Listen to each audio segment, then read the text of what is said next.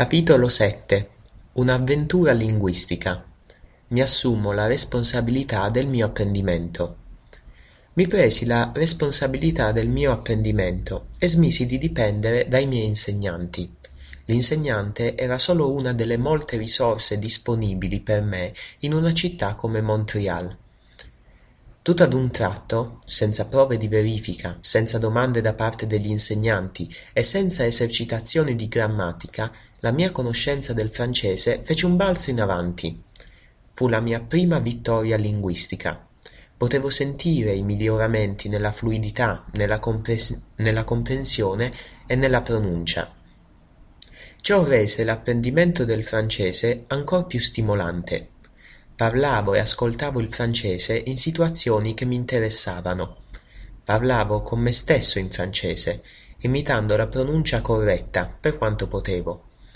Anche quando non capivo cosa era appena stato detto o avevo problemi ad esprimermi, non mi scoraggiavo. Mi impegnavo a fondo e mi godevo l'esperienza comunicativa. Ero sulla strada giusta. Portando il mio apprendimento della lingua fuori dalla classe, lo resi reale e significativo.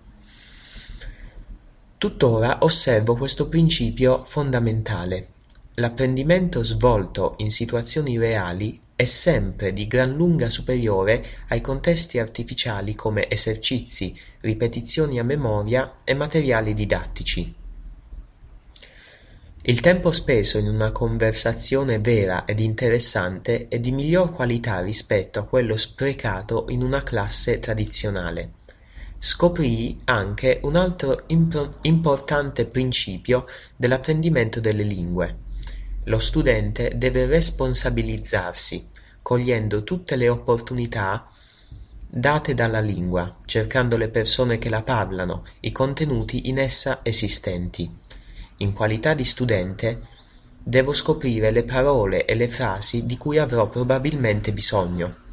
Troppo spesso accade che l'insegnante o i libri di testo decidano quali parole tu debba imparare nella stragrande maggioranza dei casi queste parole si dimenticano presto.